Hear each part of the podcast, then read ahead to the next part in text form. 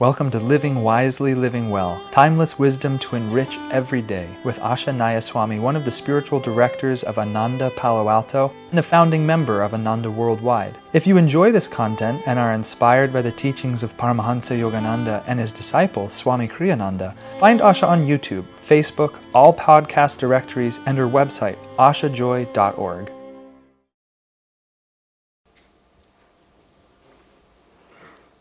Living Wisely, Living Well, April 7th. Make it a point this day to single out someone whose worth many have failed to appreciate. Take the time to show him or her your appreciation. That person must, after all, have some admirable quality. Emphasize it. You know, oddly, one cautionary thought comes in here, and uh, just be careful that you don't give that person a false impression that you're going to become suddenly their special friend. Because, especially someone who is not much appreciated and neglected, you don't want to give them the disappointment of just sort of suddenly, like, suddenly being their chum and then just moving on and not being their chum anymore. That could be even more disappointing. So, there's a certain, the only word I can use is calm impersonality that we're trying to use here. That it's a, it's a genuine appreciation you're showing, but it's not your personality to their personality. All of a sudden, like I'm, you know, I'm the the popular clique in school, and I'm picking up the the lonely guy for a little bit, but I'm not really going to spend any time with him. Anything like that. You know, I have a a memory of this. This is just a, a really a long ago confession of a mistake that actually still bothers me. I'm going to say, Swami Kriyananda says in The Path, he writes about this. He, he talked about in his life, when he was in college, he took singing lessons from a woman. He mentions her name, but I can't remember now. She was 75 years old at the time, and uh, she was highly recommended to him because she was a very, very good singing teacher. And Swamiji went and he took lessons from her, and in fact, she was a wonderful singing teacher. He said it was interesting. Her own voice um, she'd lost because a voice is related to a physical body for most people. I mean, it is, and for most people, as the body ages, the voice also you begin to lose a little. So her own voice was not as beautiful as it had been, but as Swamiji said, it was perfectly placed. Her technique was perfect. So she taught Swamiji, and Swamiji learned a great deal from her. Um, but then they, they came to a certain lesson, and she said to him, I'm only living now for one thing, and that is to see you become a great singer. That's who she said to Swamiji. She said, It's not only your voice. It's, it's, she, she, he, she said, I believe she said it's your mind, but maybe she said it's your heart you not only know how to sing, but you understand. Now, of course, she was seeing in him. He was 19 at that point. He met Master when he was 22. So, so she felt in him the greatness, you know, that he later demonstrated. And in fact, her singing lessons did lead to his being able to use his voice in a magnificent way, both speaking and singing. But she says, I'm living only for one thing, and that's to see you as a great singer, become a great singer. And Swamiji said, I never went back to her for a lesson. He said, one, because he didn't want to be a great singer. He wanted to find truth. And so, and he also just did not feel that he could be the instrument of, of the fulfillment of her aspirations in life. It, and, but he said he always felt very terrible about that because he never saw her again. And in that context and in other contexts, he said, um, that those he has hurt in his life, he prays especially for them. That Master will, will bless them in compensation for whatever hurts he inflicted upon them, either out of ignorance or out of the complications of life circumstance. You know, and I remember an incident in my life in college where I, I basically used someone to be able to to make friends with someone else. I, I wanted to make friends with the person over here, so I sort of went through a, this one, but this one, I used them. That's the only word I can say. I had no personal interest. I just used that person to get access to the next. And it, it was a terrible thing to do, which makes me conscious of this that if you, if you can't give someone the impression of great personal commitment to them, if that's not what you have, but an impersonal, uh, you want to say spirit to spirit, just impersonal admiration for their goodness without promising more than you're going to promise. And, and this is also, even in itself, is a bit subtle. Um, one of the characteristics, well, of Swami Kriyananda himself, which is very interesting, um, I, I, wrote a book called Swami Kriyananda as We Have Known Him. I've written two books about Swami, and that was the first. And I, I talked about the experience that a guest at our retreat had. And the man had been at Ananda for a number of days, but just a number of days, and, and none of us had ever met him before he arrived. And he said specifically to Swamiji, he said, I feel more love from you than I, I feel even from my own family. He said, and you don't even know me. And Swami said, You're right. I don't know you in the way your family knows you. No, they have a, a a long personal relationship with you. They know all about you in ways that I don't. He said, But when I look at you, I see within you the presence of God whom I already love. And so I love you for the presence of God that's in you. It's a fairly subtle point, but not that hard to understand.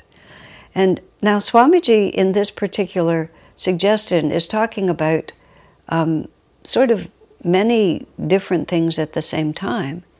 You know, he's, he's talking about, on one hand, find qualities to appreciate, but we're appreciating those qualities um, with an, a kind of impersonal admiration for the sake of giving the person confidence himself in his own goodness.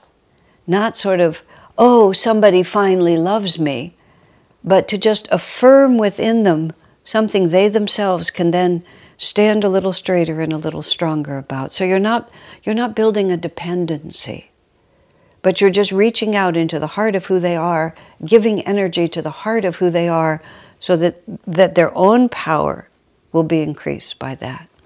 And it's simple kindness and it's also truth because everybody has something admirable in them. And often you can just sort of find some actual little thing that they can enjoy. I, I practice this a lot when I'm going shopping and I go into a grocery store or a drugstore or something like that, and I always try to make a human contact with whoever is, whatever employee is helping me. Many years ago in my life, really mostly in my late teens, even a little bit into my 20s, but I, I worked in retail stores. That was just sort of the job that I did. That's a job a, a young person can do. And whenever any of, of the customers noticed that I was an actual person and related to me as, as, you know, as, as a sister, as a human being, rather than just someone who was bringing them the goods that they wanted or taking their money, completely changed my day. So whenever I'm in any retail environment, I really try to feel that whoever is behind the counter, it could be me. We could just as easily be sitting in a restaurant together having lunch. You know, everybody is a brother or a sister. But then I, I try to also be not to flatter, you know, because hypocrisy never takes us anywhere. And when you flatter someone, either it, it's confusing to them because then they have an exaggerated sense of importance, or they really don't trust you because they know you're just blowing smoke and it's it's really not true. So you you have to actually this is where a little bit of impersonality comes in. You just have to actually feel a genuine sense of admiration for someone. And you know, I just enjoy it. For example, a lot of times women have these incredible manicures, you know, with these extraordinary false nails with all these, you know, decals on them and something like that. And it's not always true, but I remember a woman who had a weight problem. And she always, wait, I say a weight problem, that's not really fair. I'm going to be more fair on that. A, a woman who was a larger woman, She was just larger than, than what is considered to be norm in our society at this time. And as a consequence, she always had she always had very nice shoes and a very nice manicure because she herself told me, you know, my fingernails never gain weight. when I say problem, that's how she saw it, you know, because her shoe size and her fingernails, she could always make beautiful regardless of what, what size the rest of her was at that time. So whenever I see any woman who's put this tremendous amount of energy into her manicure, I always comment on it. Just because, obviously, first of all, it's important to her, otherwise, she wouldn't have done it. And it's genuine on my part. Part of, it's, part of it is admiration, and part of it is just, wow, look at that. and I'm not particularly fond of tattoos, for example, either. I mean, I just sort of feel like, well, I would rather not commit myself to something that I can never, ever get out of. I prefer to do odd things with my hair, for example, than something that's permanent. But when I see a really extraordinary tattoo and I think this person has put a lot of commitment into this tattoo, so I'm going to support it. If there's anything I can say, you know, what gorgeous colors what an interesting design, what an unusual design, whatever it might be, because obviously it's such a, a huge thing to them. And of course, with people that you know, maybe somebody just has, you know, one very nice characteristic. They just, maybe they dedicate themselves to taking care of the flowers. You, know, maybe they're very nice to their cat. Um, maybe they have a particular knack for some kind of cooking or something like that just to really spend a minute, spend, I mean, by that, what I mean is take enough time. I don't just mean a literal minute, but take enough time to just tune in to who this person is, what's meaningful to them. Even more profoundly, if you really want to do it in a profound way, who are they trying to become? And how can I help them um, become that? You know, what, what is it that they're trying to really be in their life? and how can I move them toward that? Now, most of the time, to support someone at all, you know, just to, to have them feel that they're not alone in the world. I remember when I, with one particular instance, when I was struggling with, I just, I hadn't, I, I, I just didn't have the courage to commit myself to a line of action that I had to take, and I knew I was going to do it, but I just couldn't quite bring myself to do it. And someone was trying to help me move forward by talking to me about all the consequences that would happen to me if I just if I didn't make up my mind and make up my mind soon. And the more they talked about the horrible consequences, the more frightened I became. And finally, I was able to get the words out. Look, the reason I'm having trouble committing is because I'm scared. So don't scare me anymore because that's not going to help. You need to comfort me and, and make me feel strong in myself. And to my friends' everlasting credit, that's how they treated me ever after. And everybody's afraid. Everybody's afraid to afraid of something. That's what it's all about. That's why St. Paul in the Bible says, perfect love casts out all fear. Because once we've cast out all fear, then what's left is love our inability to love is always based on fear. I mean, look at the mess our society is in right now. Um, this is um, September of 2020 when this is being recorded. I'm talking about advice for April, but this is being recorded in 2020. And, you know, the USA, the country I live in right now, we're in a very extremely contentious political campaign at this point in which everybody's afraid of everybody. And depending on which side you're on, I mean, everybody feels like their fears are justified. And the extent to which those fears are in place, love is not. And the extent to which all of this is happening is because of all this fear. And because of all the presence of fear, there's not the presence of love. And on a, on a national scale and conceivably on a global scale. These are very hard problems to eradicate because, as a culture, as, as a globe, we have s- separated ourselves from the source of divine love. We have fragmented our spiritual beliefs, we have fragmented our religions. We're using religion even to fear each other even more. And that's a very, it's a very tough place to be in. Um, what I'm talking to you about right now, living wisely, living well, how to, how to come into harmony with our own higher reality and come into right relationship with our own higher reality, reality, that's the only place to overcome fear. That's the only way to overcome fear. All fear is based on a, sep- uh, on a perception of helpless separateness. Helpless separateness creates fear. How could it not?